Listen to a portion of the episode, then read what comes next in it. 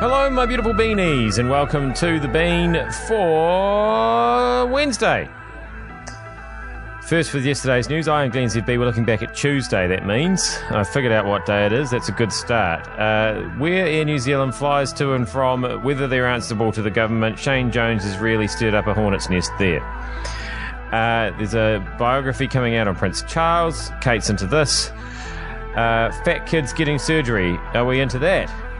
And uh, the first death caused by a driverless car. But before any of this, uh, major concerns over what's going on at Plunket. If you want to know something about this going on, I live in Stokes Valley. Mm-hmm. We have got a Plunket nurse, so loved that everybody knows her. She's an absolute gem. Has even managed to get the, the one, one of the gang members to give up smoking because it's bad for the baby. Everybody knows Debbie. And you know what? If you can get your hands on the little local Stokes Valley Times, you will see a photograph on the front for her farewell, and the the um, uh, the, uh, the a whole article about what's been going on. I don't know her personally, but I do know people who do, Mm-hmm. and some of the things that those girls.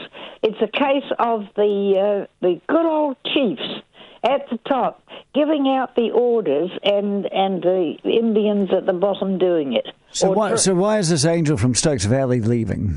well, I don't know. Well, she's that fed up. She's. I understand that she's broken-hearted. That, that, that, and I believe somebody else tells me they've got a um, a niece somewhere in the other another part of Wellington, and they know of another two or three nurses that are all chucking it in.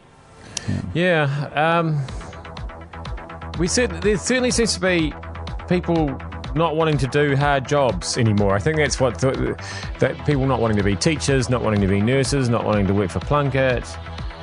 Um, are there too many easy jobs? Is that uh, you know too many podcasting positions? Is that what's going on there? Just made up jobs that don't matter.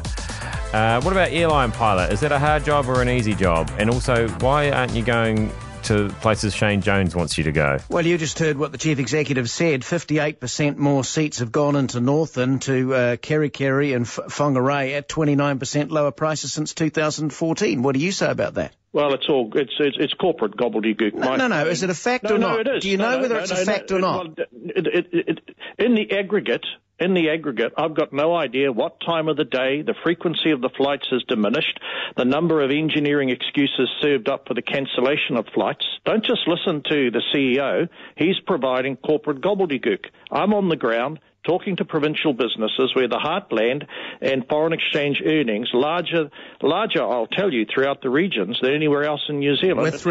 respect, Minister, with respect, you don't know it's gobbledygook, do you? You've just admitted that. No, You've no, got no I've said- idea. No, no, no, no. What I've said is that the services are degraded. The people, and I'm one of those travellers, uh, and in Whangarei in particular, you had the mayor of Whangarei complaining, complaining that she herself now is reduced to driving from Whangarei to Auckland. So you can give me a thousand million figures. That doesn't change that practical reality. Air New Zealand fly to 12 North Island centres, 8 South Island centres. You say they're neglecting the regions. That's just nonsense to suggest but- they're neglecting yeah, the regions. It's just nonsense.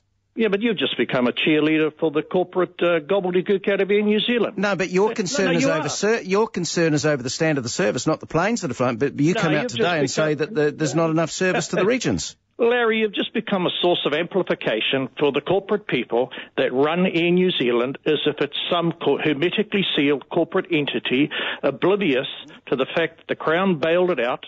The Crown still owns 51%, and much of the wealth created in New Zealand is in the provinces. It's not unusual to have to drive a reasonable distance to get to an airport uh, anywhere in the world. Yeah, many hours. Does he just want planes being, being able to stop at just everybody's driveways? Is that, I, I don't quite understand this story, but I'm sure there'll be more to it as the week progresses.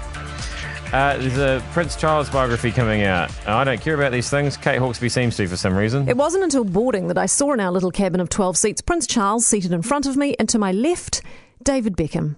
Way more enamoured with Beckham than the Prince, to be honest. I mean, if you think he's dreamy in pictures, you should see him in real life. Don't even think about it. My husband hissed at me as I got my phone into selfie mode. Don't you dare leave him alone, my husband urged. But I couldn't resist. Minutes later, I was taking selfies with David Beckham, chatting kids and soccer. He was delightful. But back to Prince Charles. Over the course of that flight, I witnessed a prince who was stuffy, curmudgeonly, out of touch, and actually quite arrogant. His little grey henchmen, all older men like him, whom he barked at non stop throughout the flight, spent the entire flight rushing around like flustered nanas in suits, putting Scottish oat cakes onto silver platters with cheese, cutting the tops off his boiled eggs, taking him drinks, and yes, his own glass. At one point in the night, I got up to use the toilet. I was stopped by a raised arm from a bodyguard. Go back to your seat, he directed me. You'll have to wait. Yes, I'll wait, I replied, thinking he was stating the obvious. No, wait back at your seat, he ordered. Turns out one is not allowed to wait outside a loo while one's Royal Highness is peeing. Usually I don't believe the allegations made in these unauthorised biographies, but this time, personal experience tells me much of the claims about Prince Charles are spot on. Jeez, sounds like it's hard work travelling up the front of the plane, isn't it?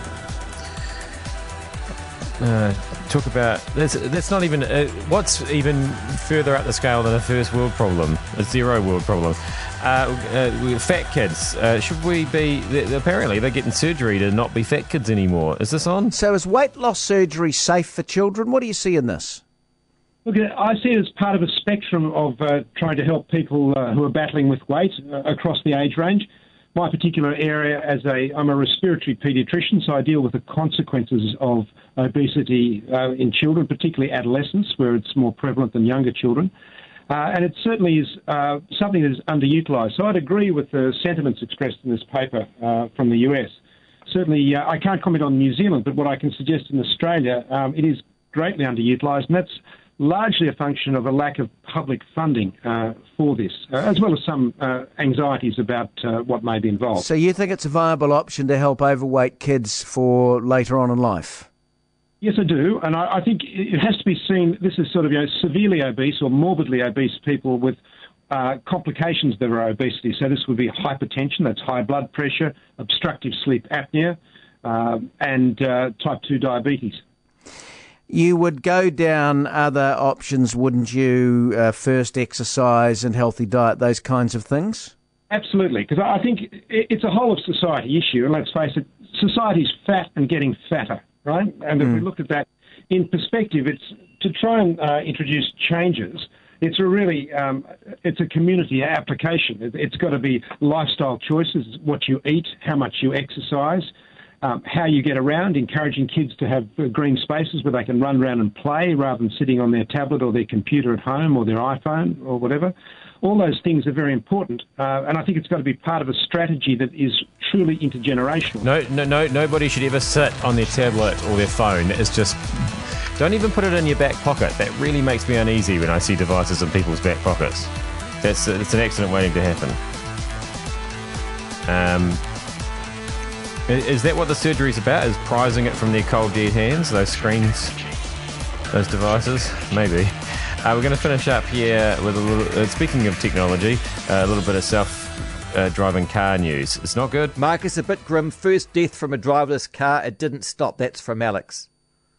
Well, that's always been the challenge with driverless cars. They can't recognise animals. And the other difficult thing for driverless cars You've got to actually do a whole chart like when they program the driverless cars, from what I've heard, they've got to put in like algorithms to say that if it was a choice between hitting a young baby or a guide dog, you'd hit the guide dog. I mean, imagine getting involved in, in the business like that. But that's what it would take. You've got to actually rate every kind of form of life form in an order. Because driverless cars will have that ability to differentiate, between hitting the postie. I'm trying to think of something else. Or a horse. And that's what the world's coming to. Do you reckon that the uh, driverless cars are having to avoid a lot of horses out there? Seems to me that the more driverless cars there are, definitely the less horses there'll be to have to avoid. The chances of a driverless car being in the same place as a horse is relatively slim, I would have thought. I don't know. I am Glenn ZB. That has been News Talk ZB for Wednesday. I'm off for a couple of days. I'll see you back here with a weekend edition on Monday.